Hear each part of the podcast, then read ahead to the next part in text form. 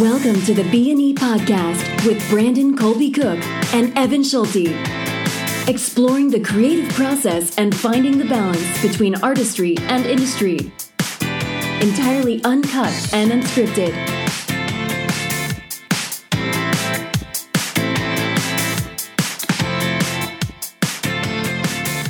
Here we are once again on the B and E podcast. Once again, sir. Once again, sir, for this not so serious Sunday extravaganza. Meaning that we don't know what we're going to talk about. You actually know before we do. Yes, and by you we mean you, the you, the listener, you, the audience, because you have read the title.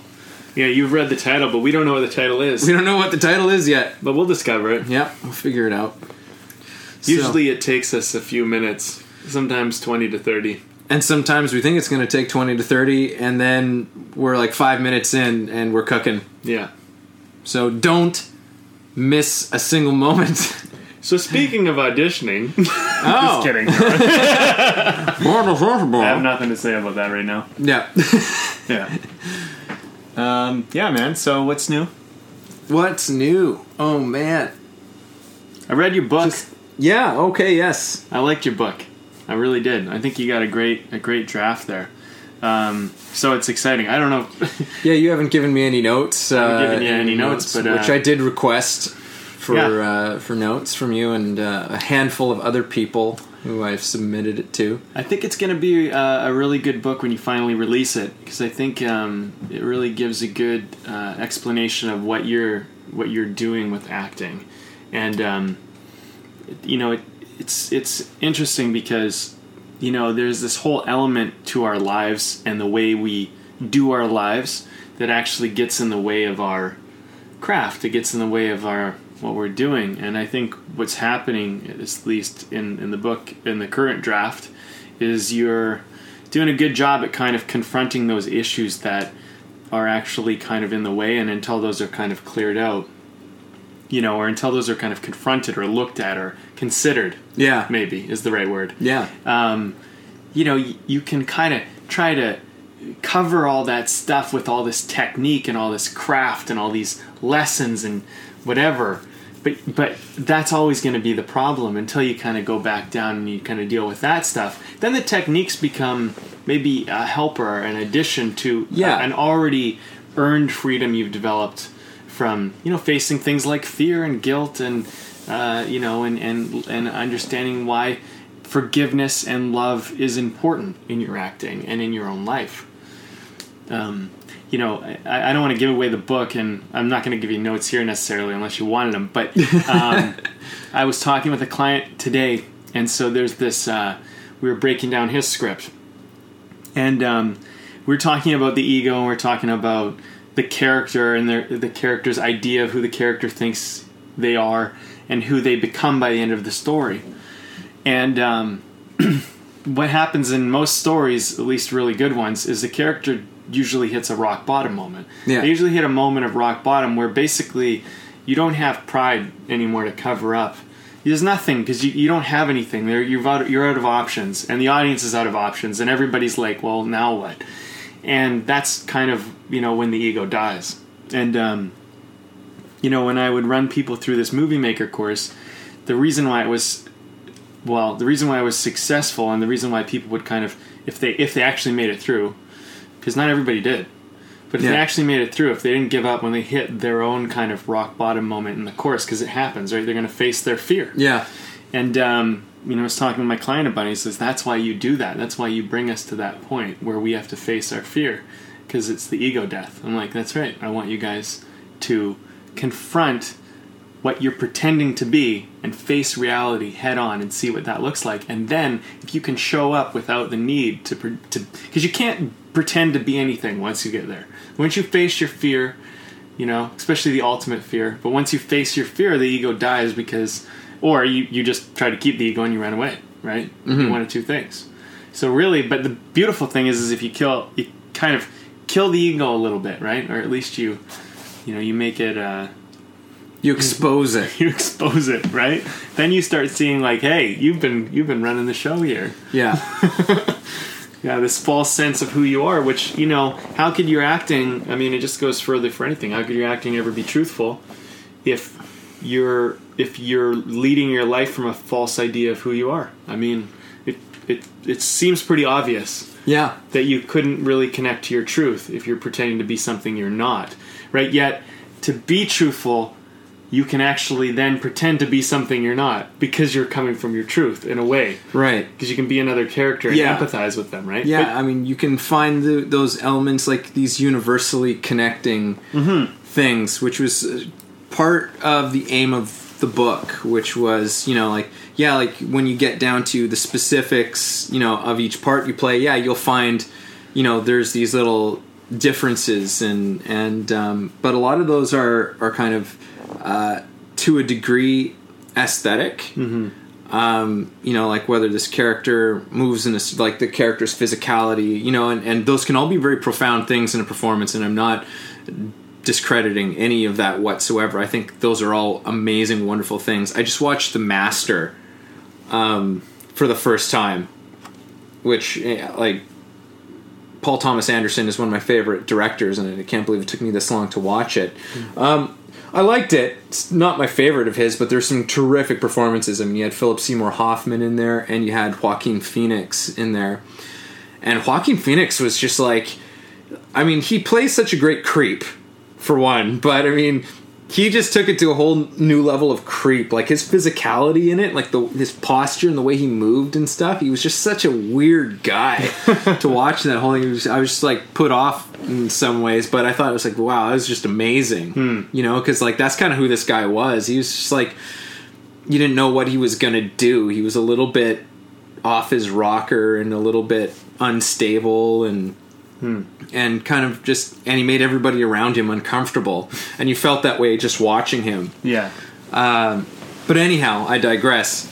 Um, you know there's there's a lot of these things and yeah they're kind of aesthetic. They're they're kind of uh, in performance. There yes there are these specifics that you get into and they're wonderful delicious little details. But um, the idea i think that and because this is maybe me projecting but i feel like there was a whole core behind my acting that um, was a little bit hollow for a great many years. And it was a lack of sort of a understanding a depth of our humanity which was what the book was kind of aiming at getting. It's like okay you know what? These are things and this is like you know i wrote it from almost a, a spiritual pers- perspective but it's still very it's very psychoanalytical though at the same time you know and you can you can treat it almost just as that. Mm-hmm. But it's like you know all of these things that every human being deals with fear and guilt and love and you know shame and you know all of these things. And like these are kind of the driving forces that that shape our lives you know in ways that we are aware and unaware of. And I, and what I wanted to do is make people aware that of these things you know Yeah. just like you know how much you go into it and explore it is kind of up to you. But you know in my experience the more that i've explored these ideas and these concepts the more i'm like this is so true. Right. you know th- this is how we operate out in the world. And you can begin to recognize that in yourself you know and that can be a bit jarring you know in the book i said it i'm like there might be you know things in here that you might really have a hard time with this. Um, some of these ideas they might really hit you in a way.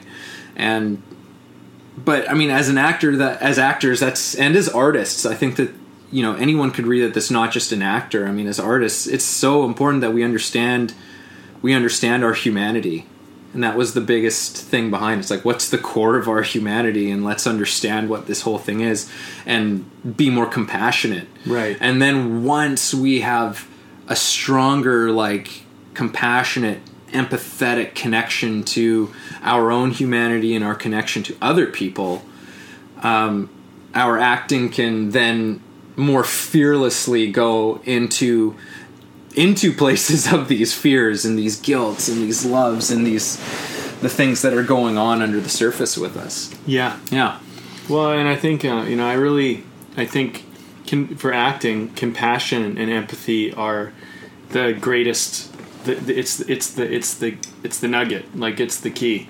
If you can have compassion and empathy, you can connect to any other character or human being in the world. And um, I think the actor's greatest limit is their own judgment and their own guilt. And you point you point that out quite a bit, and I, I really agreed with a lot of the points you were you were putting out with. And I think um, you know I've been working a lot on forgiveness in my own life, and I found that like forgiveness is it's it's just you know it's been this bastardized word really in our culture but it's it's so much about it's so much about the self you know it's so much about um, if i forgive it's so much more about me than it is about that other person you know and um, as i've been realizing that i mean if i'm walking around in life and i judge someone that is now an and i make that wrong or bad you know or i it's like what part of me is it that I you know that I refuse to refuse to look at really Mm-hmm. because I think the thing is is actors ultimately you know if you really want to take your craft anywhere if you really want to take this art form anywhere the thing is is you got to start to look at how you are like everybody else and where is that in you right and if you say well I'm not like that well I think like um you know the the action that person takes might not be the action you would take but the feeling is the same Yeah. you know the the sense we, we still we, we we know a similar sense of feeling purposelessness. We know a similar sense of feeling lonely. We we we have our own interpretation of it but you know if you you might have never experienced that emotion that far but if you imagine like what would it take for me to feel that? Like what would i have to lose? What would what would have to happen in my life? You know and you know, I think it's really uncomfortable to do sometimes because you, you know, you go, well, what if you lost all your limbs or you couldn't move or you're a vegetable or you lost Yeah. your, you know, like what, at what point would you feel that it was too hard to come back from or that you feel like eh, there's no point, right? And so until you're willing to like look at these really difficult areas, you don't really have full access to your instrument because I think like acting when it's easy, like the easy part of acting is to do stuff that's all in your comfort zone. But Yeah. if you wanna if you wanna be able to do what very few can do, you need to go into those dark areas, those dark pockets, and then you got to bring love with you. Yeah. And and you know if you bring judgment, it doesn't really matter. You're just going to be blocked out of those areas, right? But if you come in with love, you know that's where that's where all of the gold is. Yeah. Yeah, and finding that like you know because sometimes it's like the expression of how these things come out in individuals like that's um you know that's kind of like where it becomes the play of the acting. But it's like when you can connect to these core things it's just like okay well it's like if you can understand how guilt has an impact in your own life or in other people's lives around you um, and how it expresses itself through other people then you can and how it expresses through your own being you can begin to see how it will express itself through the parts that you play. Hmm. Right? I think that that's like and then then it really becomes play. It's like okay so what does that look like? Mm-hmm. You know i think that's like I, I love that. That's something i learned from ted from ted Whittall Yeah. our teacher. It was just like it was the most brilliantly simple like way of getting into the physicality and exploring the physicality of a character anybody has ever brought to me. Hmm. Where it's just like you know you find these things it's like okay like what is um you know like what is this person's biggest inner obstacle? And you can explore that you know based on some of these things like okay well where's the guilt? Where's the fear? Where's the hmm. love? Where's the forgiveness? And then just be like okay now well what does that look like? Hmm. Right? And that was it. That was the whole question you asked was like what does that look like? Mm-hmm. And then all of a sudden I was just like, oh yeah, yeah, and then you just sort of feel it in your body, and then it becomes, you know, this weird mysterious process called acting. Right. You're like, I don't know why it makes me do this, but this is what it makes me do, and and you really start to feel it in, inside your body. yeah. Yeah, And you know, I I- you know, I don't know if uh, if actors have to be totally psychologically aware of themselves and and that to necessarily be able to um, find really amazing performances and and really great connections to their character necessarily. But I think that you know, it's a much um, easier and more joyful process to come from a place of understanding. I, you know, I've I've been in certain acting classes where they're touching on these types of topics, but the teacher didn't really know what they were doing. So they're like kind of giving you some good direction and some good guidance, and then they're giving you stuff that's totally their own shit just projected onto you, and they Yeah. can't see it because they don't they don't know and they're not aware, and um, you know, and I think uh, it's not it's not. Uh, as long as I think as long as a person isn't arrogant and they act like they know it all, I think it's a totally innocent mistake, right? But um, you know, I think what ends up happening is is you know we are you know with with this art form in many ways we're still the blind leading the blind a little bit because we're blind right? And so until we really are we until we start to become aware of how we process. I mean most of the world and we had an earlier talk about this but most of the world believes that they take the world in. They don't they don't see that they project the whole world out. They don't mm-hmm. see that everything that is really around them has a relationship because of something they created inside of themselves. Yeah. and that that thing that they created inside of themselves was not because of something outside of them either. It was because of them and what happens is we just choose things because they become comfortable and then we do them over and over again and so then Yeah. we're just functioning from that. And then we become basically these in a way robotic beings that are just doing things you know so unconsciously. And so like i think this m- more like right now and what your book's trying to do but what a lot of people are trying to do is raise the level of conscious awareness you know? Because that's really what that's really the main issue. That's and you know i think what ends up happening like in the past is you'll have people who you know someone will look super confident and you'll be like that person's super confident. Another person will be super shy. And you'll be like well they're just different types of people. And it's like well not necessarily. There's like a there's a program there's a processing and a way in which they're projecting the world out where which way they decided based on you know whatever um, that they're going to interact with the world that way. Yeah. they don't even realize that that is not real. That was made up. So their even their sense of identity of i'm shy or i'm confident was made up. And so then yeah you become trapped in it. And some just look better.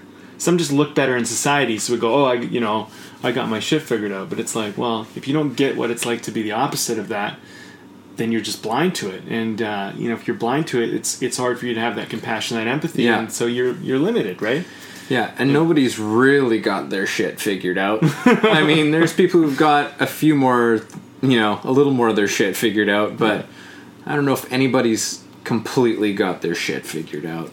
No, and I think if you do, I mean, then you might as well. It's just death. Yeah. you know, the whole thing is. Uh, you know, I think that I think that uh, as a human being, I mean, I think one of the wonderful things is we constantly get to discover ourselves and unravel, and um, and I think it's enjoying that unraveling is the the the the detachment from needing to ever be completed or finished or whatever to understand that life is a process and so long as it's processing you're living you know and so when we we have these weird desires to stop the process and to get somewhere and to start some new process or something and it's like Yeah. like you're just be in the same place you're in right now like if you get into a new process you'll want that process to end. You know because it's like so like what we need to do is kind of in my opinion is we need to embrace the process you know? Um, don't focus so much on completing the task as much as like the the um, journey of actually processing and making the thing you know come to be. Like the actual doing of it is the is where the life is right? Mm-hmm. but the completion i mean i think it's a nice moment of release but like if we set our whole life up to like moments of release you know then i think we we have a limited limited experience of what we can enjoy out of it. But if you really like like overcoming things you like um, facing those obstacles problem solving figuring it out i mean that's where that's where the real joy of living really comes right? Yeah. And uh, i don't know. I, but i think it's also like you know it, it takes it takes um, conscious thinking because i think a lot of you know the world has wanted us to to it wanted it's wanted us to believe we need to be complete because it can sell us shoes or you know that Yeah. that dress or that blazer or whatever or that that trip you know or or make us buy that you know um, membership to that dating site or whatever it is Yeah. because we believe once i get this thing. It will all be so good. Yeah, yeah, no, and, and that's that's hundred percent of how like you know consumer marketing works. Like it's just this will yeah, it's like it's some idea of this will make you complete in some way. This will make you the person you've always dreamed of being. Yeah. you know whether that's like a you know a new blender or a new car. Man, I need that new blender, Evan. Yeah.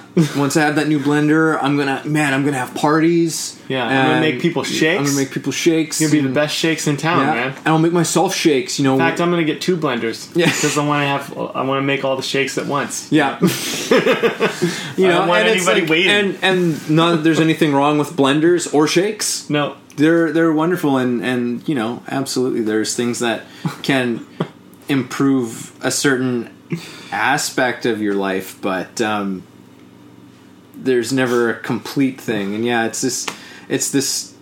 I don't know. Shake will never be complete. yeah. oh, because man. eventually you know the you stop having shakes and next thing you know the blenders in like you a thrift store somewhere Yeah. know, it's like it was just another th- thing so random. This, Uh, this yeah this one went totally random all of a sudden just like it was like the curveball right now Yeah, no, Um, but uh, yeah, no, I, I think um, you know, I think the thing is, is like it, it's it's kind of it.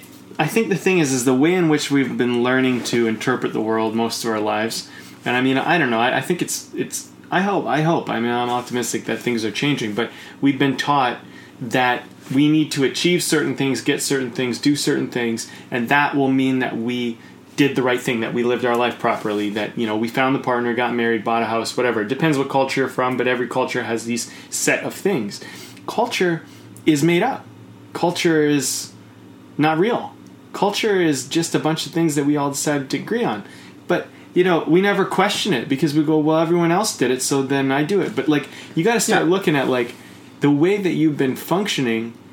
Maybe is part of the problem. You know, like, like if culture was really like all this stuff was really helping you out, like really, you know, don't you think you would be? Don't you think there would be some type of way to to help you actually get the kind of life that you wanted? But then what we'll do is we'll we'll we'll add in another factor. We'll we'll add in comparison, mm. and then we start going, well, they're doing it better than I am, or they're better than I am, or you know, I just need to figure that out, or I Yeah. need to get this thing, or or or we'll use things like well, if only I was a little bit better looking, or if I was a little bit smarter, or if I, my parents were better to me, or blah blah blah blah blah, or whatever. And we'll use blame and excuses and all this other shit. Yeah. Which is like, you're this. You, it's all a denial of the fact that you're this infinitely creative being that at any moment can decide to just totally do your life in whatever way you want and detach from everything, and you'll still be okay. Yeah. You know but we we're so we're hanging on to all this shit so we can't see ourself. We we actually the stuff and us are the same. You know we don't see ourself in it right? So we don't see ourself like without it. Yeah. Yeah i don't know how to explain it. it's a heavy shit but Yeah, no, it is. It is some really, it is some really heavy shit. I mean, and there's nothing, and again, there's nothing necessarily in, inherently right or wrong about culture. no You know, it's like, but yeah, it is. It is kind of made up. Um, but I mean, like at the same time, we've created it um, because there are some sort of there's something that's beneficial about it for us. You know, it's like it's ways that we found in some ways to connect to each other, to relate to each other.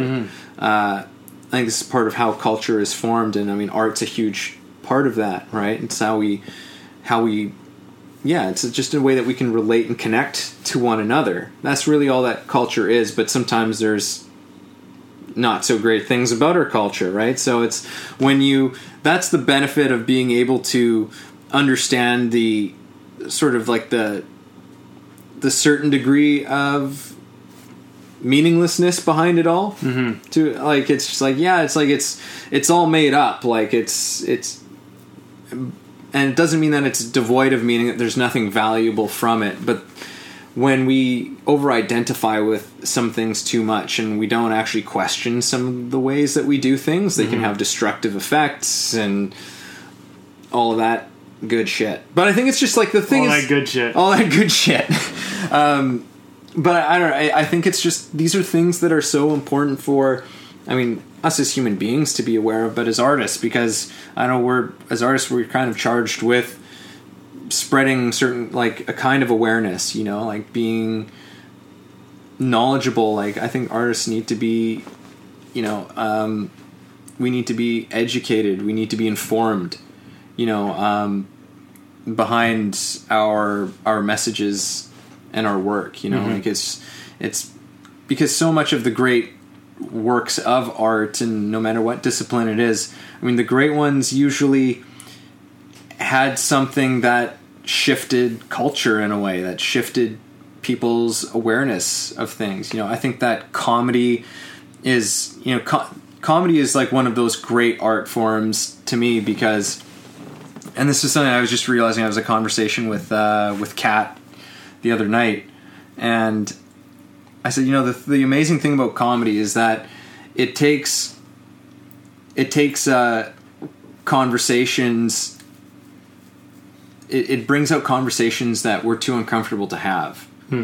Right? And comedy allows us to have these conversations in a way right? And like and in a certain way that we can hear it and we can take the power away from it to a degree and make it not such a scary thing mm-hmm. you know which is why i think comedians can be some of the most brilliant artists in the world you know when they're like some of the top at their craft because they take these things that we're so afraid to look at sometimes that we don't want to and then they can kind of make us laugh about it and say oh it's not so, such a scary thing and then we can have a real conversation about it Yeah. right and and maybe our and then our culture changes mm-hmm. our culture shifts you know and it becomes um, more inclusive it becomes more um, more embracing you know it it creates more equality whatever i don't know like what i think that these are all good things you know i think these are all things that uh, that art brings to the forefront really Mm-hmm. Yeah, I agree, man. well, man this is not so serious sunday so serious. Holy shit, so man. heavy, man. My head, my, My head. head. on this one. Ugh. Well, you know, I've been just drinking this beer. Yeah, I, Let's talk about it. It's it's a a strange one, dude. Yeah. it's a new it's a new flavor. yeah, Let's put it that way. yeah. This is, and when I bought it, when I got the fill of this one, I uh, I had tasted a few of them, and I got it simply because, and I told uh, I told the girl there when I got it, I said. I'm getting this one just because I'm not even sure how I feel about it. and that doesn't happen too often, right? Yeah. So I'm like, okay, well, I'm gonna have a like a glass of it. I'm gonna drink this and see what I really think about it. And I haven't even here. Let me take another sip of this bad boy. Yeah, do it. I'm gonna do the same. Yeah, it's really different. Yeah. Like it almost like when I was in there, I said it almost has like a white wine kind of a flavor yeah, to that's it. what I'm getting too. It's kind of like almost like a sour in a lager or like an IPA, like Well- somehow combined. I will tell you what this is. Yeah. and this is from Brass Neck. Oh, is it okay? A good peeps at Brass Neck. And uh, this is called Stockholm Syndrome. and it's six and a half percent. And it is a an aged Belgian Saison. Oh, okay. And uh, she was saying that when whenever they make this batch, um, when they're bottling it and uh, and pouring it or whatever, um, when they move it out of like the brewing the brewing stage, they keep a little bit of the old stuff still in there. Oh, So a new batch is mixed with a little bit of the old stuff, so it's never quite the same. Oh, really? Every single time you you get a the new batch of it. it's a mutt. So. I was like, "Oh, that's a great talking point. I'm going to make sure I remember that one." but yeah, it is um it is different. It is a different Like, beer. You, you don't even know it. I I still don't even know how I feel about it. Yeah, I'm not like Like I don't dislike it. no, I don't dislike it. It's not like I would run to have more of it, but um, but I. I'm, I'm not minding it entirely. Um, so if you really want a different tasting beer, then try this one, people. Yeah. Stockholm syndrome, Yeah. aged Belgian saison from Brassneck. Well, I like that old Brassneck. You know, they're always taking chances, trying new things. So, yeah, You know. I mean, I went in there today, and I mean, I had gone into Brassneck probably about a month ago. Went in there today, and there was like five things. There was like five beers on the menu that Yeah. I've never had before. Oh, really? Like uh, that's one of the things I love about them. They just like they're always trying stuff. They seem like they have an endless rotation of stuff. Yeah, Yeah. yeah. They got some um, some brewmasters who aren't afraid to try some stuff out and take Yeah. some chances. Well, most of their stuff I, I really, really liked. I Yeah. mean, you know, they're definitely one of my favorite in town. Um, yeah. But this one's an interesting, interesting beer. An interesting brew, yes. and at the very least, I was like, that is what we will be able to say about it. Yeah, totally. Well, it's it's, good. You know, it's, brew. it's good to try some different stuff too, and like, you know, not always be like, yeah, I like it. I like it. It's, it's totally up my alley. Yeah. you know, um, yeah, you know, change the taste buds. Who knows? Maybe in time, you know, like I, I remember when we started the podcast, I didn't like IPAs as much, but now I, now there's a lot of them I like a lot more. Um, you know, and I think that's just kind of how this stuff goes. You try different things. You know, your you, you know your taste buds evolve. Your your thoughts about it evolve, and yeah, and I think a lot of things like that. We're constantly evolving beings. Yeah. You know, um, thinking of that, um, when I was younger um, and I was starting my acting career, I started journaling, you know, a lot. And Yeah. uh, my whole aim was to try to figure out who I was. Because I figured if I figured out who I was, then I could be able to play another character. But if I didn't know who I was, if I didn't even know myself, how would I know anybody else, right? Mm. So I, I did this for years, journaling, find trying to dig in. I'm this guy. I'm this. This is who I am. This is who I am. Right, right, And right. eventually, one day, I was just like, there is no answer to who I am. I just realized it just hit me like a slap in the face. It was so obvious Yeah. that there will never be a day where I can define who I am as a person. And there may be ways for people to label me, like people might have experienced me in a certain way and say, no, you're like that. But they don't know the internal thoughts, they don't know the process, they don't know my internal world, just like I don't know theirs. And so what I ultimately realize is that I'm constantly changing and evolving and finding myself more and more. Mm-hmm. And so what I realized was that who I am is not is not something I can label. It's not something I can define or like, you know, it's it's kind of this infinite, changing, evolving thing.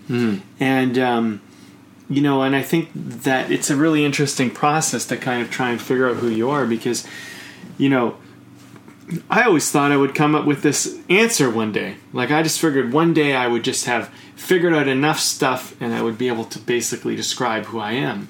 And I realized that all that was just like an illusion and, and actually quite limiting.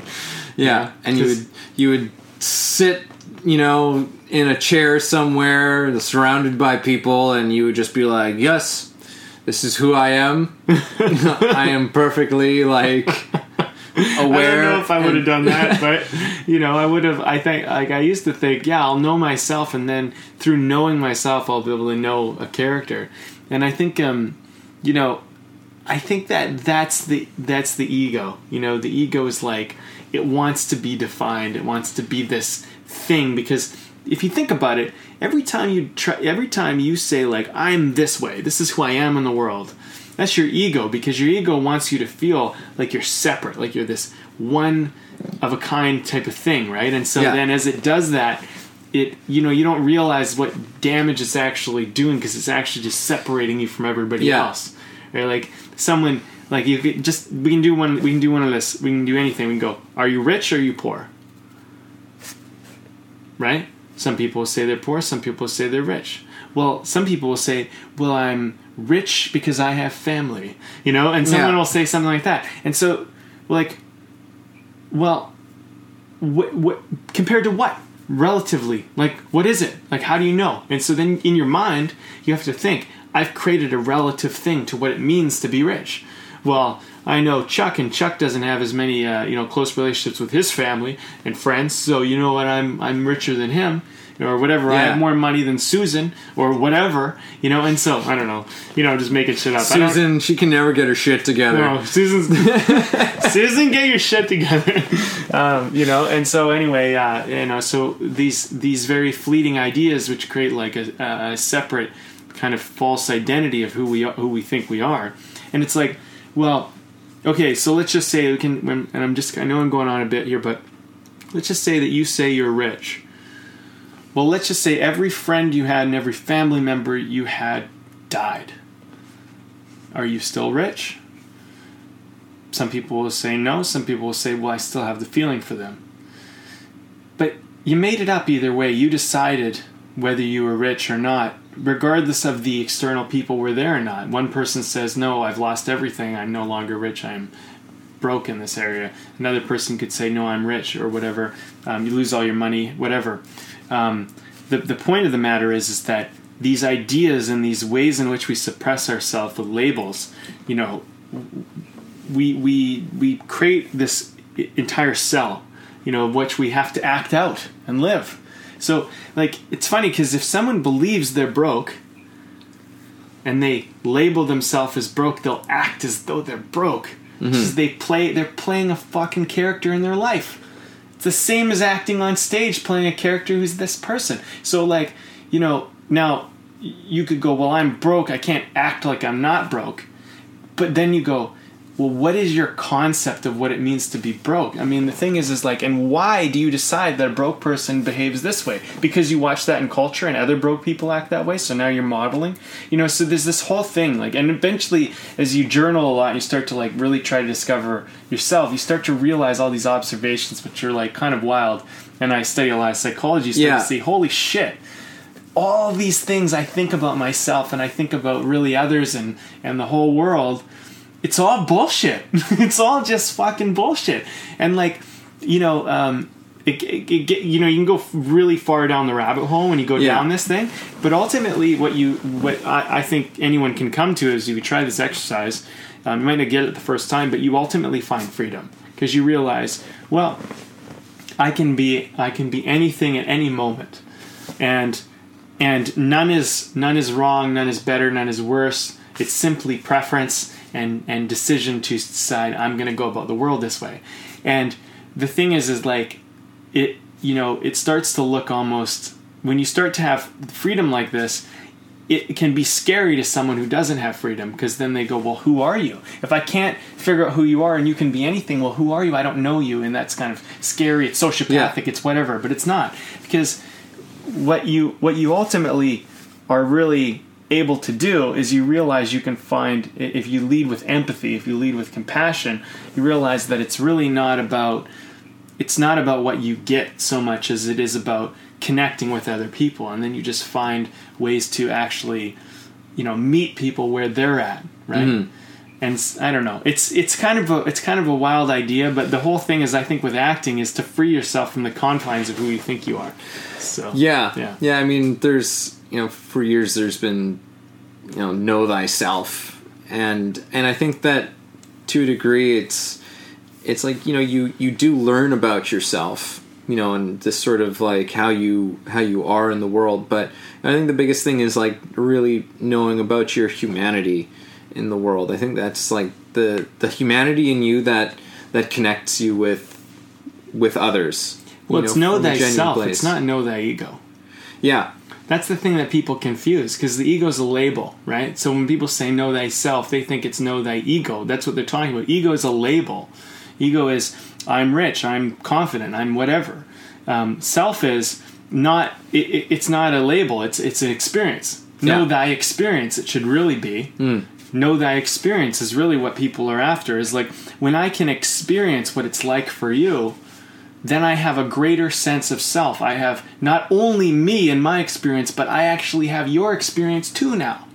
Even though I didn't experience it, I and so if you think about it, know thyself is this infinite exploration of know all people's experience, know like and that's what self is like you know you call it spirit i call it self whatever mm-hmm. but it's it's the interconnectedness that we are all at the core the same human being we all need love. We all or not need we all want love. We all feel fear. We have all you know had emotional feelings. And so we may interpret them different work with them different use them different and have a different kind of flavor on them all. But ultimately if you go right down to the core it's all the same stuff. And so Yeah. then you know like you know you maybe haven't lived um, you know as a homeless person or you maybe haven't lived as a billionaire but if you can empathize with them if you can start to try to understand what it's like and dig into that and find that experience as close as you can. That is actually knowing thyself in that scenario because mm. that's all it really is. But if we if we stay to know thy ego you only know yourself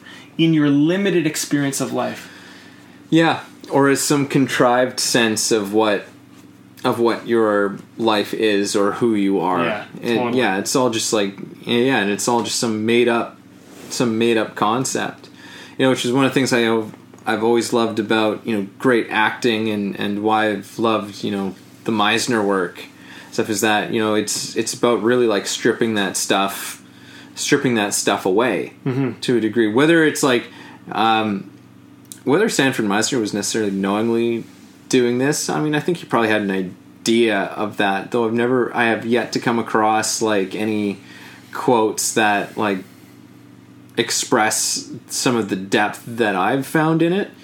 But you know, really stripping away all of these contrived notions of um, of what something looks like you know um, and this is where my Meisner teacher larry silverberg like i think really kind of took it or takes it to a next level um, and you know by by like the the grace of of life i hope to t- i hope to take it to another level um, as well um, standing on on his shoulders right? But you know he had he had planted some thoughts in about what you know the creative space was what the space that the actor um, needs to try and achieve in order for real you know um, a true act of creation to happen you know in in the setting of, of acting.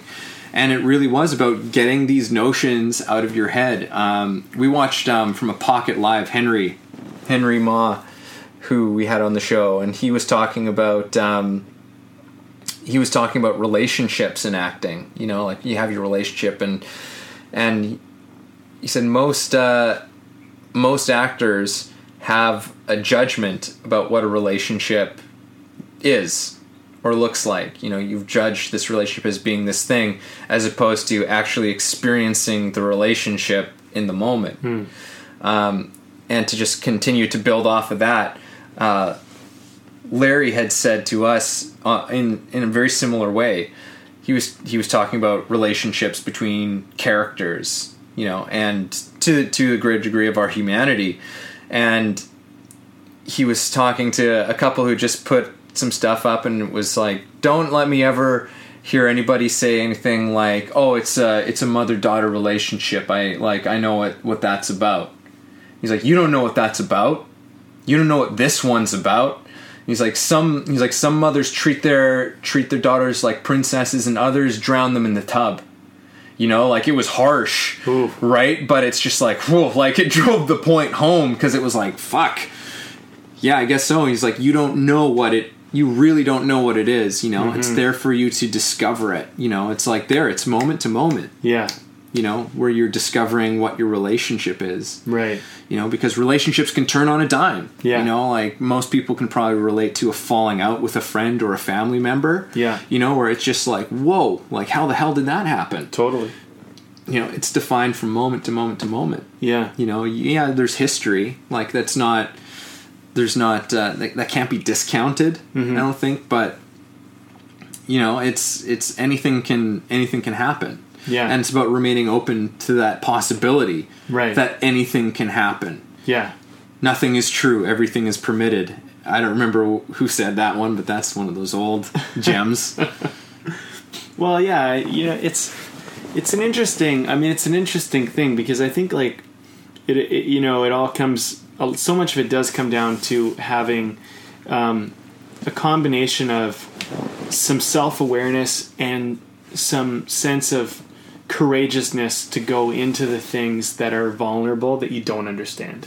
And I think um, I think there's just a lot of stuff that we're not going to understand. So like as actors, especially young actors, like people who you know are teenagers or in their early 20s and stuff, who just you know fresh out of school and stuff, you know like for the most part, you know, you're going to have to be courageous. You're going to have to just go out and and you're going to have to go find out by interacting against the world. And I think as you get older, um, you start to rely instead of on that you you know you have a little bit of a more wisdom and you use maybe a sense of self-awareness to do these things and i think um, you know awareness comes from you know a courageousness. You know you, you you gain more awareness by actually going out there in the world and, and experiencing it. And through experiencing it you you you have awareness. Because self-awareness i mean if you really think about the word right like like self-awareness is i recognize how i experience the world right because i recognize that other people experience it in a different way than I experience it. And so then through that, you kind of have a certain sense of awareness. But what people don't realize is they get the ego all caught up in it, where they kind of try to separate the self. But the self is actually, it's this crazy term, really, because what it really means is that I see myself in you. Like, that's what the self is. Ego is like, you are not like me, I am different than you. You know, but self goes, you are just like me, I'm the same as you but I can see how we do it differently. Like, you know, it's like, Yeah. you know, the thing is, and, and like ultimately, like, it doesn't take a rocket scientist to figure out that ego actually makes you a worse actor and self actually makes you a better actor. It's just simple because self is actually a recognition of you and another human being, which is acting, right? And so then it's like, you just, you know, and, and actors will talk about their backstory. Your backstory is you seeing yourself with that interpretation of of a projection on life or whatever right? It's just in another person. Ego is like like ego wants to kind of make things like like separate. Like the mm. ego is neat though because the ego does this one thing which is really cool is it actually helps us to separate ourselves from the world right? To to and that's a that's a good ability to be able to do in in certain ways. It's just way overexploited and overused. It's not like you know the the ego i don't know if i don't know if it can actually entirely die because in some ways um, you know like when a child is born they can't even tell a person from the wall. They can't tell it they can't tell what anything is. Everything's just color. It takes time for their eyes to start focusing and start to to have depth perception and, and see that things are Yeah. right? And that's the ego does things kind of like that it kind of starts to go oh like your you know your life is like a little different than mine but the problem is is when we over identify with it as though our egos are better or worse Yeah, that's where it it's when the judgment com- steps in, Right. which the ego is full of, is full of judgment. Yeah. Um, but you know, I think that in, to a degree, it, it's kind of it's it's necessary.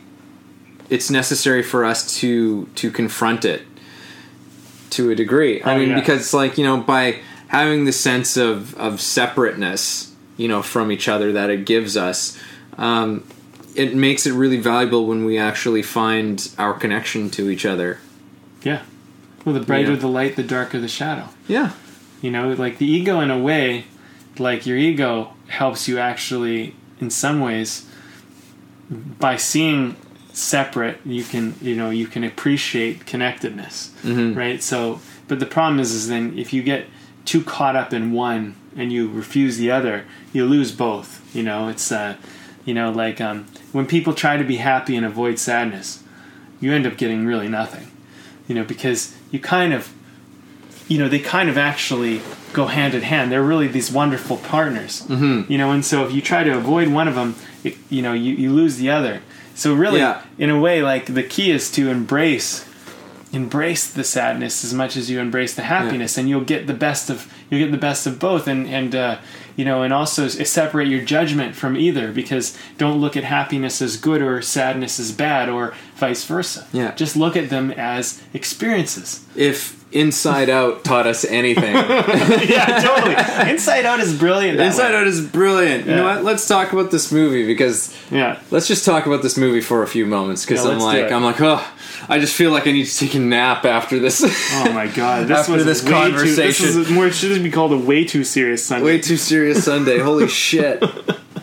No, I love that movie. Inside Out, you know. yeah. But I suppose if we start dissecting this movie, Yeah. This, it's you know it's gonna just take us back right down the same same track. But um, I feel like we talked about some. I feel like you know this so far we've talked about some stuff that's kind of pretty heavy shit. But I think that uh, I think you know someone might like be at a place where they can appreciate what we were talking about, or they might look back on that part of the conversation and be like, okay, there was some really good stuff in there. Maybe I will myself. Um, but yeah, like I think the thing is, is like let's just switch gears. let's just switch. Everybody's ready for it. I think. Everybody's ready for it. If you haven't tuned off on this one, we're about to turn this around. There's somebody just sitting there, just being like, "Holy shit!" yeah. Well, you know, like okay. Side note before we move on, like I like I have to say, like I think part of like I, I definitely directed the conversation this way in a lot of ways because I've been I've been jumping down a rabbit hole this last week. I just have to admit, like this last few days since our last podcast, really, I've been going down this fucking rabbit hole. Like, just, oh, that's crazy. Me too. Me yeah, too. and I've Yeah. just been going so deep into the whole thing, and it's been really like, w- like kind of wonderful, but also hard. And I think like, um, you know, it's so interesting because like, and I, I do want to talk about um the movie, but I my ego has been, you know, maybe other people on the line can relate to this. My ego has been fucking jumping up at me. Um, there's all these really great things that are going on, but my ego wants to go. Oh well, you see, like you'll never really, you'll never really make it. You know, it'll never really matter, or everything you're doing is pointless. It just has all these fucking Yeah. things that it does, right? And it's it's so interesting. I'm like, why is the hell is this all sneaking up on me? right? Marvin. Yeah, I call my ego Marvin. Shut up, Marvin. Yeah. but you know it's like i mean because anyway i mean it's uh yeah it's just been really funny. So like i've been looking i've been looking at things deeper and deeper and just kind of starting to see that like hey like this whole thing of me like whenever my ego's like whenever i feel like oh i'm not good enough or i'm not lovable or everything i do doesn't matter that's me seeing myself as separate. And it's me just taking the separate thing that i make myself and like tearing the shit out of it you know? And it's like but the beautiful thing is if I can separate myself from it and I can go and I can kind of go like, "Oh, that's an experience. That isn't me. That's just me experiencing the harder part of myself." But the great thing is is that it's actually really wonderful because now if I experience the depth of my low, I can really experience the high of my of, of my you know the actual like embracing like the love and the ex, the whatever the other things Yeah. that I that I'm looking for. But like you know, I think it's it's good to have those emotional levels, and sometimes it's like you know maybe I'm in a, like a bit of a boxing match with the ego in a way, but it's kind of like.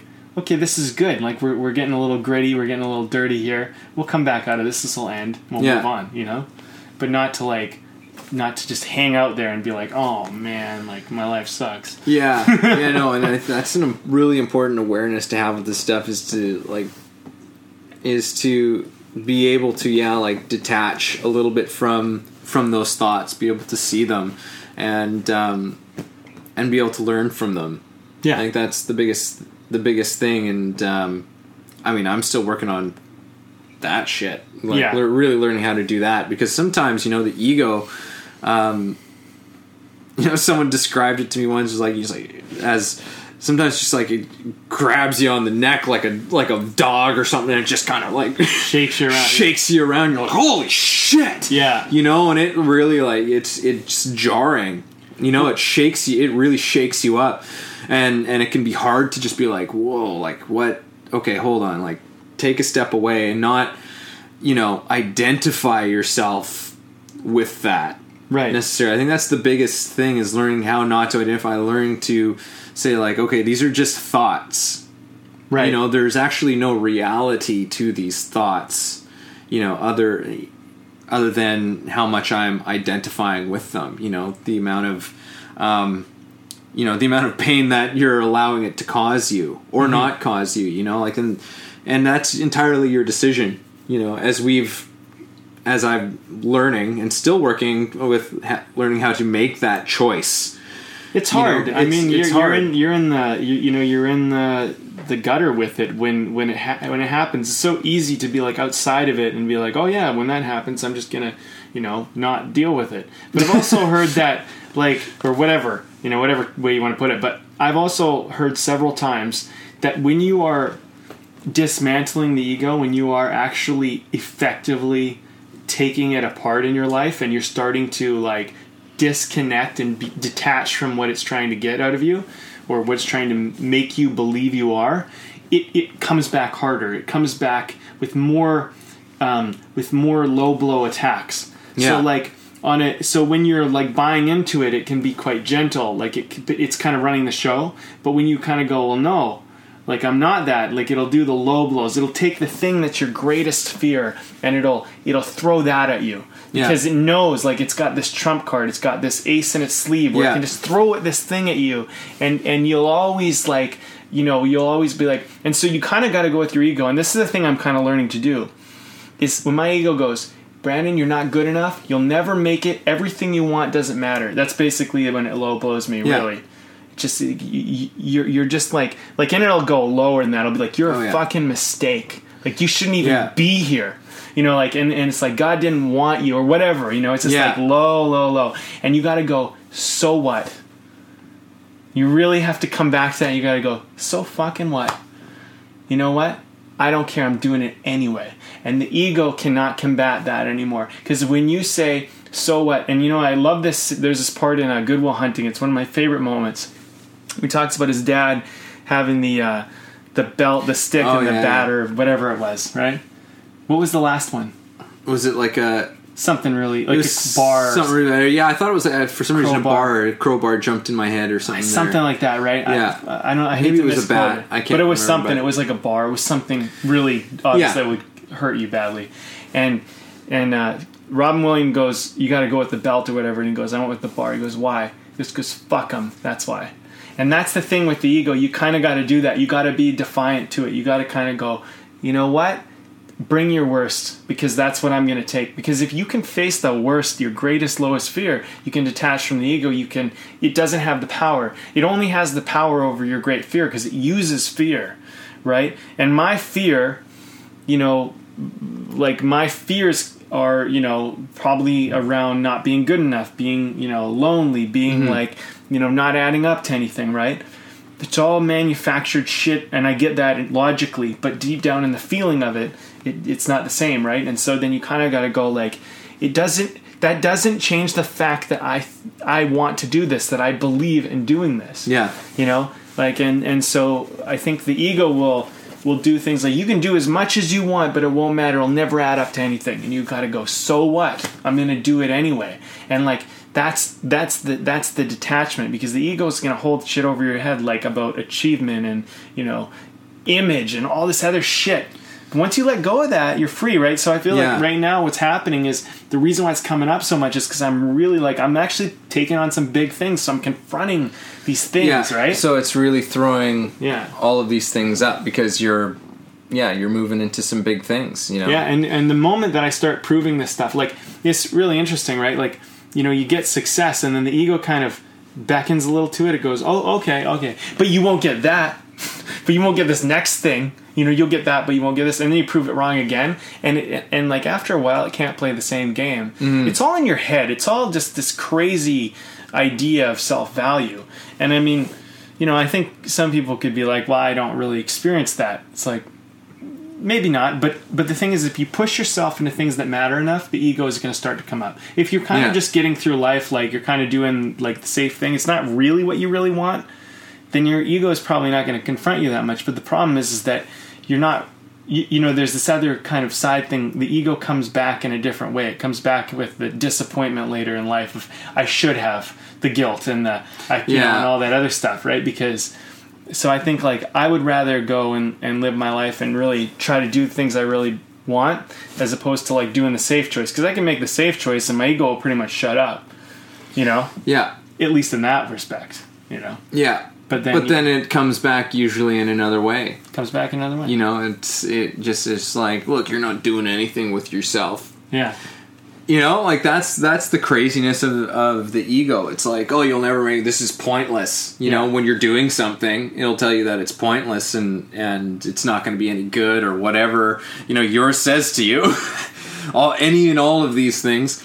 And then you go, oh, okay, and then you sit back and you and you know if you because that happens, you know, sometimes like you know it does. It causes you to shrink back a little bit, you know, and, and you take a step back and and um, and then it guilts you for that. Totally. you know and and and it's like oh so you listen to it and then you step back and it's just like oh look at you. See like you're like you're you're proof that you're that you're nothing. You're not doing anything with your life. And then you're just like well if you don't find like this is how crazy it is. Mm-hmm. you know it's it's The ego and the ego wants you to be small and keep your world small. Yeah. right. Because like i thought we were getting out i thought we were we were going into I a thought lighter we were getting out topic of this shit. All right, all right. no it's fine this is good stuff this is good stuff i was just like Yeah. I, I just suddenly i'm like oh yeah i thought we were I know. I thought we were. Right. It's like we just dove right back. We're just like, yeah, yeah, we're gonna get out of this in a minute. Well, let's let's let's change gears, people. so there's someone there's someone who's like, no, no, no, I like this, and then like everyone else is like, shut up. Talk about Inside Out. It's much more fun. Yeah, As- But uh, yeah, whatever. This emotional as that episode is uh, is gonna be an interesting one in the mix. You know, oh yeah, I- they always are. they always are. Um, well, Inside Out. I mean, you know, one of the things actually, ah, fuck it. All just my mind is like still on this fucking thing because um, I realized um, the other day. I realized it was yesterday, but I realized that disgust. Remember in Inside Out? Remember disgust? Oh yeah, yeah. disgust is a fucking great one to have. And uh, Tony Robbins talks about that in one of his CDs, probably more than one. But he's like, if you want to change your life, you got to get disgusted with it, and it's really true. Like, and like, y- like yesterday, I think I just kind of I'm battling the ego, doing all this stuff, and then I just I just started to get really disgusted. Yeah, I got disgusted with the fact that I go to a cafe every morning and eat breakfast and write. I got disgusted with all the shit in my house. I got disgusted with these things I don't care about, these fucking emails that I have not answered or haven't deleted or people Right. I haven't subs- unsubscribed from who, you know, are just trying to sell their shit to me all the time. You know, and and I just I just was like I, I'm tired of being in this city and not leaving and not going and doing anything. I'm hmm. tired of not making a movie. I'm tired of all this stuff. And and as I hit that point, like I was I was at this state and I mean I, I think I'm making that shift right now, but I was at this state of like, oh man, like like I just everything feels like it's taking forever. To all of a sudden I was like, I'm gonna fucking I'm I'm booking a trip. I'm gonna go fly somewhere. I'm gonna go travel somewhere just because, not because I need to get away, but because I just want to change my life. I want to change things. I'm gonna throw about, I'm gonna give away, sell, and throw away a whole lot of shit. I started clearing out tons of emails. I just started doing stuff. Yeah. You know, and what I think disgust is this wonderful thing because if I, when I'm just happy and joyful and content, I don't feel like doing any of that shit or you know whatever. And sometimes when I'm sad, I don't feel like doing any of that stuff. But then disgust can come in there and be like, ugh. Like, what are we gonna do about this? And it's like, yeah, what are we gonna do about this? And, Yeah. like joy, it's so funny because I remember when I saw disgust as one of the emotions, I was like, I don't know, is disgust really an emotion? I'm like, no, that's such a good one to throw in there, you know? yeah, yeah, absolutely. And and yeah, because disgust can actually like that's kind of usable. Yeah. like almost like anger is sometimes usable to help you get shit done. You know, like or you know get angry about it. You know, Mm-hmm. like about the about the shit that isn't working in your life or the things that yeah or the stuff that you're disgusted about. I think maybe they're kind of related to each other in that way. It's like you get disgusted about it and you get angry about it and then you do something about it, right? Um, But yeah, Inside Out, what a great movie. Inside Out, man. Inside Out. I hear they're making a sequel. I I hope so. Yeah. I definitely go and see see that. And I mean, Pixar they always do such a, a fantastic job of. Yeah, yeah, that was cool. Um, yeah, it's such a good movie. I mean, I, I, it's interesting though. Um, the whole thing about joy, like joy being, and and we could all relate. Like joy's the good one, you know. And um, I, I remember watching a movie review on on uh, on all that, and it's like, yeah, that's kind of our obsession. Like we always want to feel happy all the time, and we like happiness is needs to be everything, and um, we make things like anger and disgust and and uh, sadness bad. We make them wrong. Well, not everybody, but a lot of us do, right? And so, you know, it's a very we, we limit our experience, right? Yeah. And um, you know, and the thing is, is like emotions are not bad. They're just a part of the whole ex- the whole experience. I mean, you know, do you ever see the you know, it's, people are super fake. You know, they're always got the fake smile. Everything's lovely all the time. Everything's, and you're just like, they're full of shit. You know, it's like, that's a detachment. Like, that's a disconnect from, like, the sadness and the anger, or it's like a cover. And you're like, that's bullshit. Because whatever you're fronting here, th- there's something going on behind that, right? And then, you know, you start to see, like, uh, you know, people, if they can keep the act up for a while, but like eventually like all this stuff that you're pretending not to be and then you know there's a pill for that right Yeah. take a pill and like kill Yeah. this kill this off Yeah, and you know, there's such an, an incredible power in just learning to be vulnerable. You know, like when you learn to drop the shit, like as I've been learning this, you know, this year, and and just like, oh yeah, like it's just it's so much easier just to not not pretend that I've got all my shit together sometimes. You know, it's so much better to to not say that I'm I'm fine when I'm not fine. You know, it's like it's it becomes this really like intoxicating thing to be to just get really honest with yourself about yourself and then like to other people as well. right You know, it's uh because you're being authentic. And when you're able to do that and you're able to to own that and not be like, "Oh, well what'll people think of me? What'll people, you know, say about me? Like how's this going to appear?"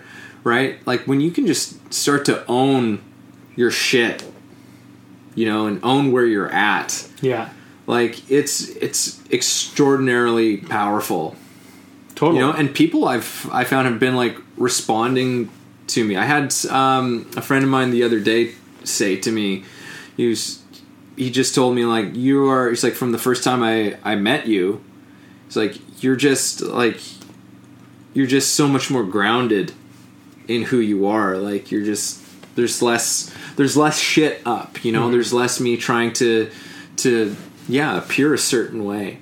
Well, it's the authenticity factor, right? It's like uh, you know, um, it, it's it's funny because we're scared to show what's really going on, and yet authenticity is like the thing that most people actually truly want. I just don't think we know we want it. Like, Yeah. because when you ex- when you encounter someone who's authentic, it, I think it tends to be that you know people are tend to be kind of drawn and attracted to that. It's it's it's a it's it's there's something real like this is real, right? And so like when people are inauthentic, you know, and they're and they're being false, there's something about it that is not. It's like I don't know. It's not a. It's like it's like kind of like shallow, right?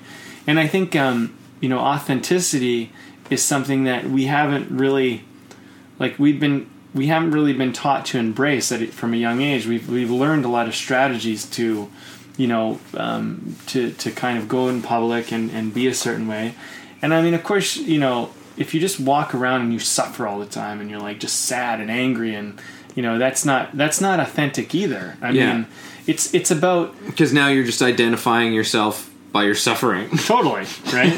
It's about kind of being it's kind of being just a little bit more more real and i think um you know finding a little bit more of like how where you are really at at your core right? And uh you know and and um and and it doesn't always look pretty to everybody. Sometimes people are not going to like it.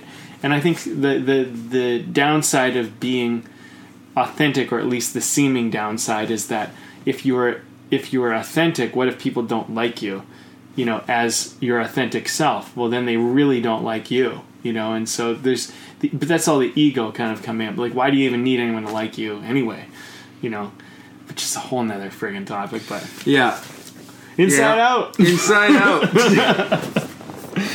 Yeah. Ugh. Oh man, what a, what a weird weird podcast episode. yeah. We're gonna release Well, and- this one. Yeah. well, um, Yeah, we will. I read the first Harry Potter book. There's something. Oh, did you? Yeah, How was it? it was good. You liked it? Yeah, I enjoyed it. You know, it was definitely written for a younger, like somewhat younger audience, but they're still enjoyable. Yeah. because I decided I'm going to uh, I'm going to read the whole series, just because you know my fiance Kat likes to. Uh, she wa- like she's read the whole like the whole series before like years ago, um, but uh, we own like the whole like eight film saga on Blu-ray. Man. and she usually likes to watch it once, sometimes twice a year, the whole thing.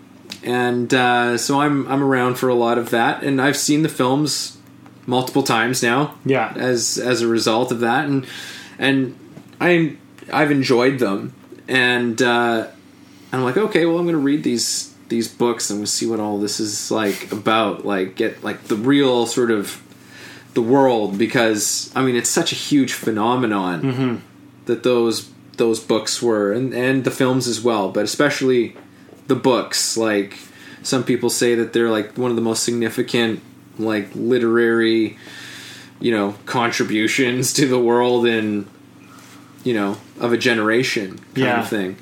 And uh so that was interesting because then right after we watched the first movie like right after I finished reading the book. And you hadn't seen the movie. I well, I've seen the first one, but years ago. okay. So I'm like, usually like, I think Cat sometimes usually just skips like the first two, Okay. the first two films because they're a little bit more for kids. Um, so I hadn't seen the first one in years, and it was interesting reading the book and then to the movie because the movie is two and a half hours. And as I was watching it, I was like, "Oh yeah, they left out this part, and they left out that part, and they left out this, and they left out that." You know, they put this in, which wasn't a part of the book at all. You know, it's it's, which is maybe a whole nother topic completely about these like books turned into into film. yeah, the adaptation. The adaptation, like that's uh that's a tricky bitch. Well, yeah, It's hard to you, do you- well. You know, you have to uh, with with film. I mean, you have to you have to run lean. I mean, you got to cut. You, you know, there's. I mean, there's li- li- restrictions on even being able to shoot it or capture it or do the CGI to make it Yeah. make it appear. But then there's also just the time. I mean, people, you know, people watch movies um, as long as they're willing to put up with their bladder.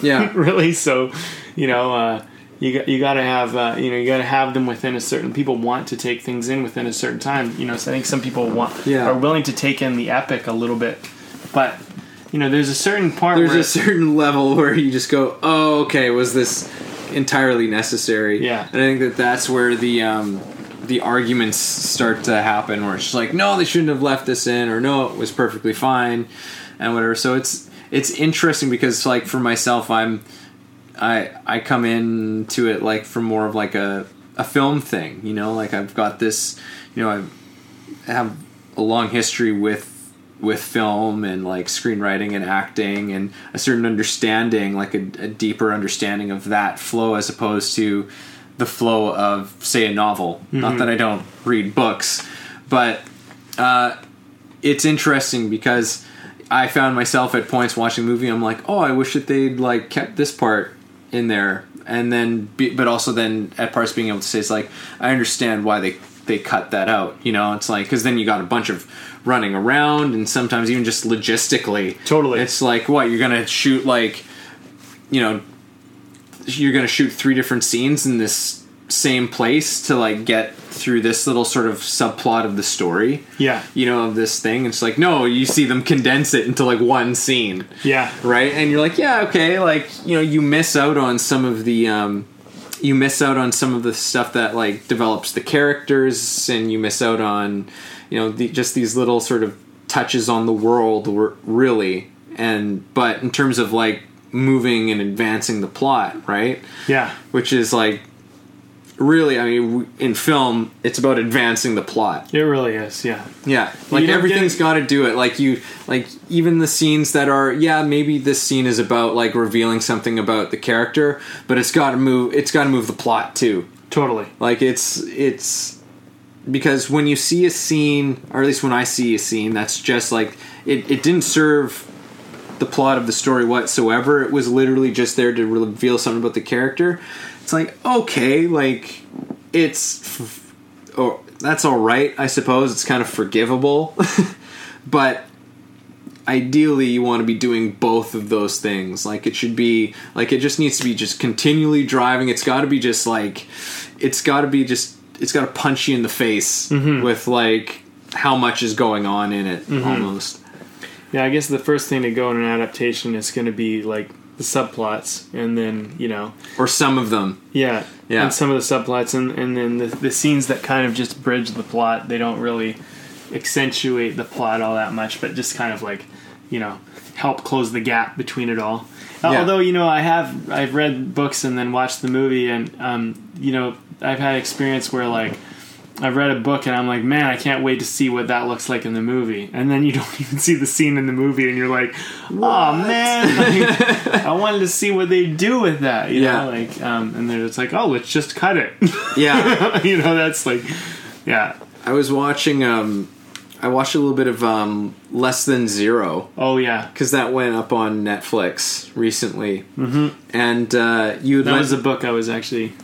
Cons- Oh. the ones where they cut, they cut Oh, some of the okay. scenes. Yeah, Yeah, because oh, I can see why they probably cut some of the scenes in it. I, Oh, yeah. I only watched the f- like a little bit from it, but um, that was that's that was one that was kind of weird to watch because less than zero is like a really Oh yeah. like that's a that's a ugh, it's you know it's kind a of just a- hard, hard look. Yeah, it's a Yeah, hard it's- look at, it, it's an- that generation. it's very unsettling. yeah. Like it's a very unsettling book.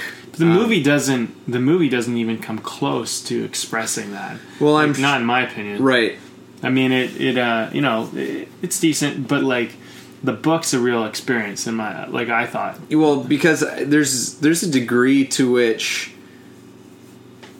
to which like the there's the way that the narrative is told. Mm-hmm.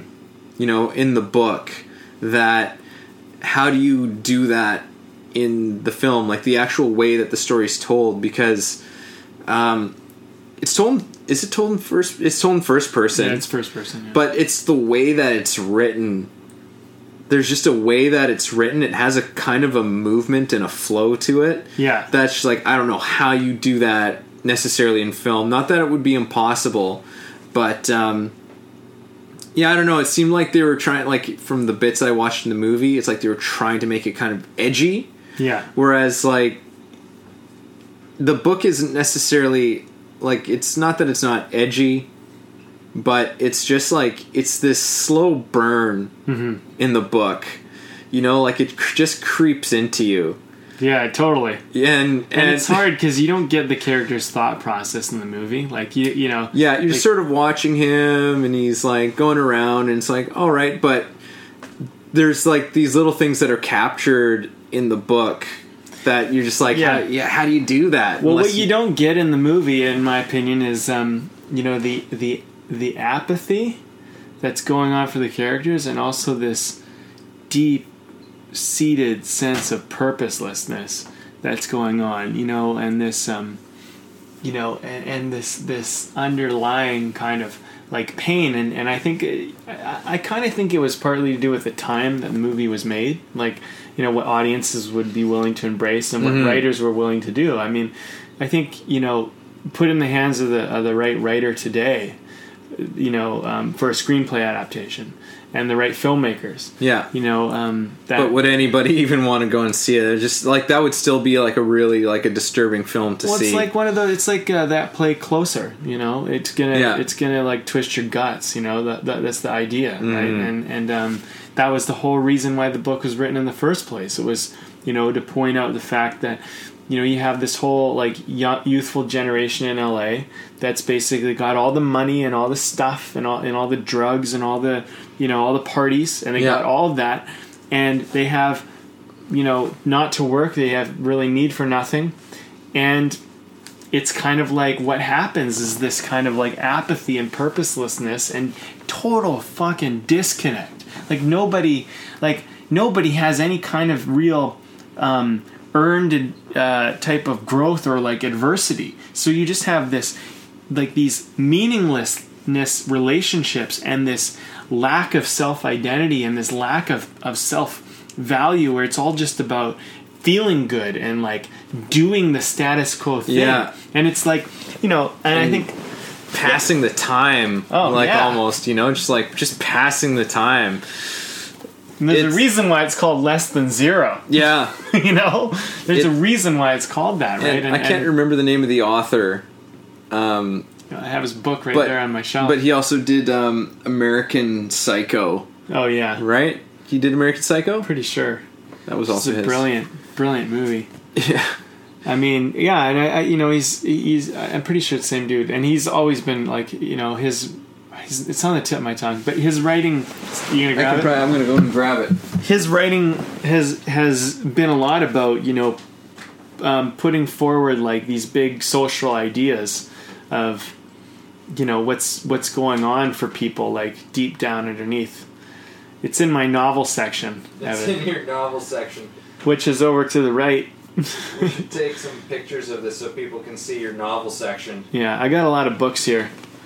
Um, Evan's in the distance. This is this is this the weirdest podcast, man. This is so weird. It's the most bizarre one that we have ever had. So thanks for joining us. If you're still hanging out, I don't think I can find it. well, Maybe maybe, I'll look. Um, but Not like we don't have devices. We'll post it on the um on the blog as Yeah. to who the author is. Just look for mentions. Um, figure this out. we'll figure we'll figure this shit out. Yeah, it's been an interesting talk, man. I don't know what the hell we discussed. What did we discuss? What do we? Well, we uh, we discussed um, we discussed how we give everything in our culture all the meaning it has. How Yeah. it doesn't inherently have any meaning other than the one that we give it, and that there's value to it. But it's whatever about- we assign to it. And we talked a lot about uh, about the ego Mm-hmm. and about being um, being connected to our humanity you know, being connected to um, the things that uh, bring us bring us all together, that connect all of us. You know, whether that's through um, through our our desire and and for love and our dealing with fear and all this crazy shit, man. Like, I we had this conversation. Like, He's like, it's just like, holy shit. Like, it's Are these It's a long day. fucking high? what is going on? Um, we talked about acting in your book. yep. Yeah.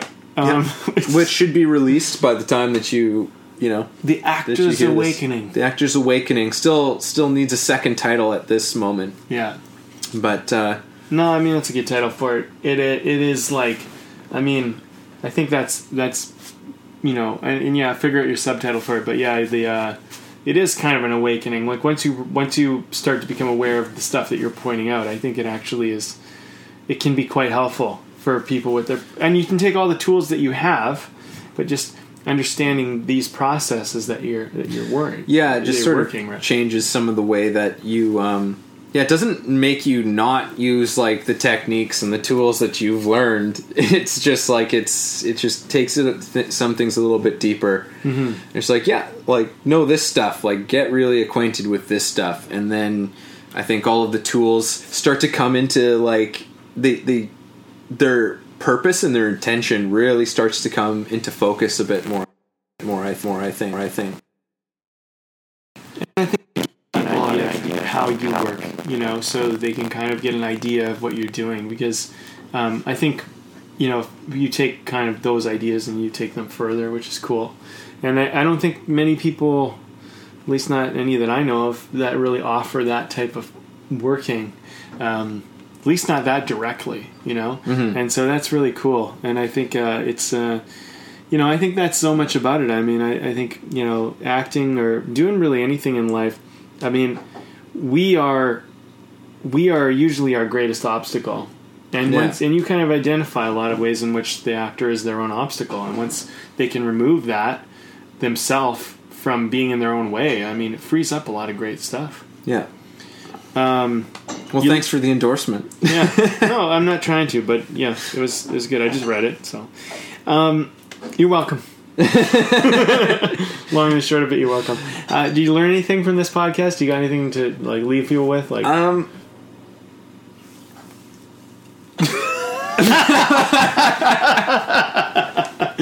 well, that about mean, sums it up, we people. talk like it's you know like I feel like sums this one up. like I feel like I've been sitting in this stew of this conversation like for the last like two months. yeah, You know, like I've been like this is like the kind of shit that I've been like thinking about. It's the stuff that I've been contemplating these days, and I'm just like. Fuck, are we really talking about this now on the podcast as well? Yeah, sure. I mean, I know I don't necessarily know how this has been a good talk for me.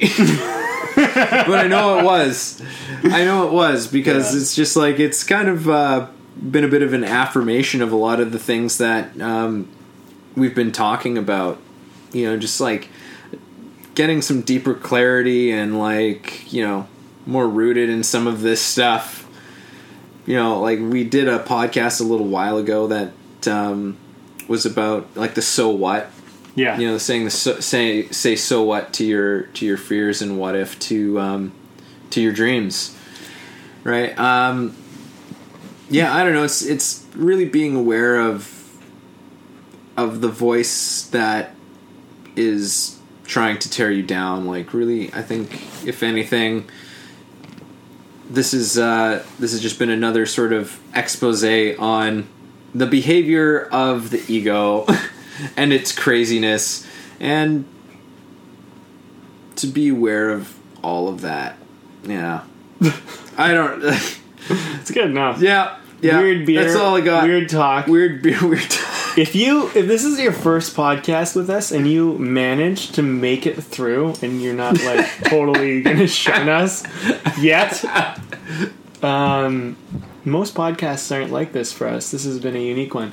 Um, I think for me, it's like who knows maybe this wasn't a bad podcast I don't know. Maybe like can't judge it No, I'm we ju- don't know I'm, I'm judging it. I'm uh, I'm judging it, and I'm trying not to, because uh, you know it's just um, it's been a little But different. it's it's not so much even the talk. It's just like like the the my own personal battle that I've been going through. I mean, it's accumulation of all this stuff really for me too. I mean, the ego is a you know, and this kind of thing is it's a really challenging thing because as I've been taking on a lot of bigger stuff and I've been really challenging going for my dreams and going for these bigger things that I want and really pushing myself out of comfort zones.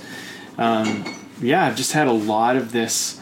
I've had a lot of this stuff come up, you know, and um, yeah, I mean, I guess it's good, you know, to kind of like um, get to kind of talk about it and, and uh, yeah, and you know, I mean, I think the thing that I'm that I'm really taken away from all this is just fucking do what you gotta do.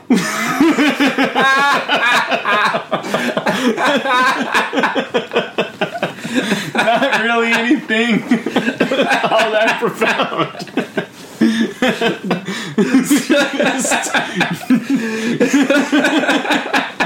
do what you do what you- after all of this shit after like this like dense black hole of a conversation and i mean that in a very like intensely like you know like Oh man. deep way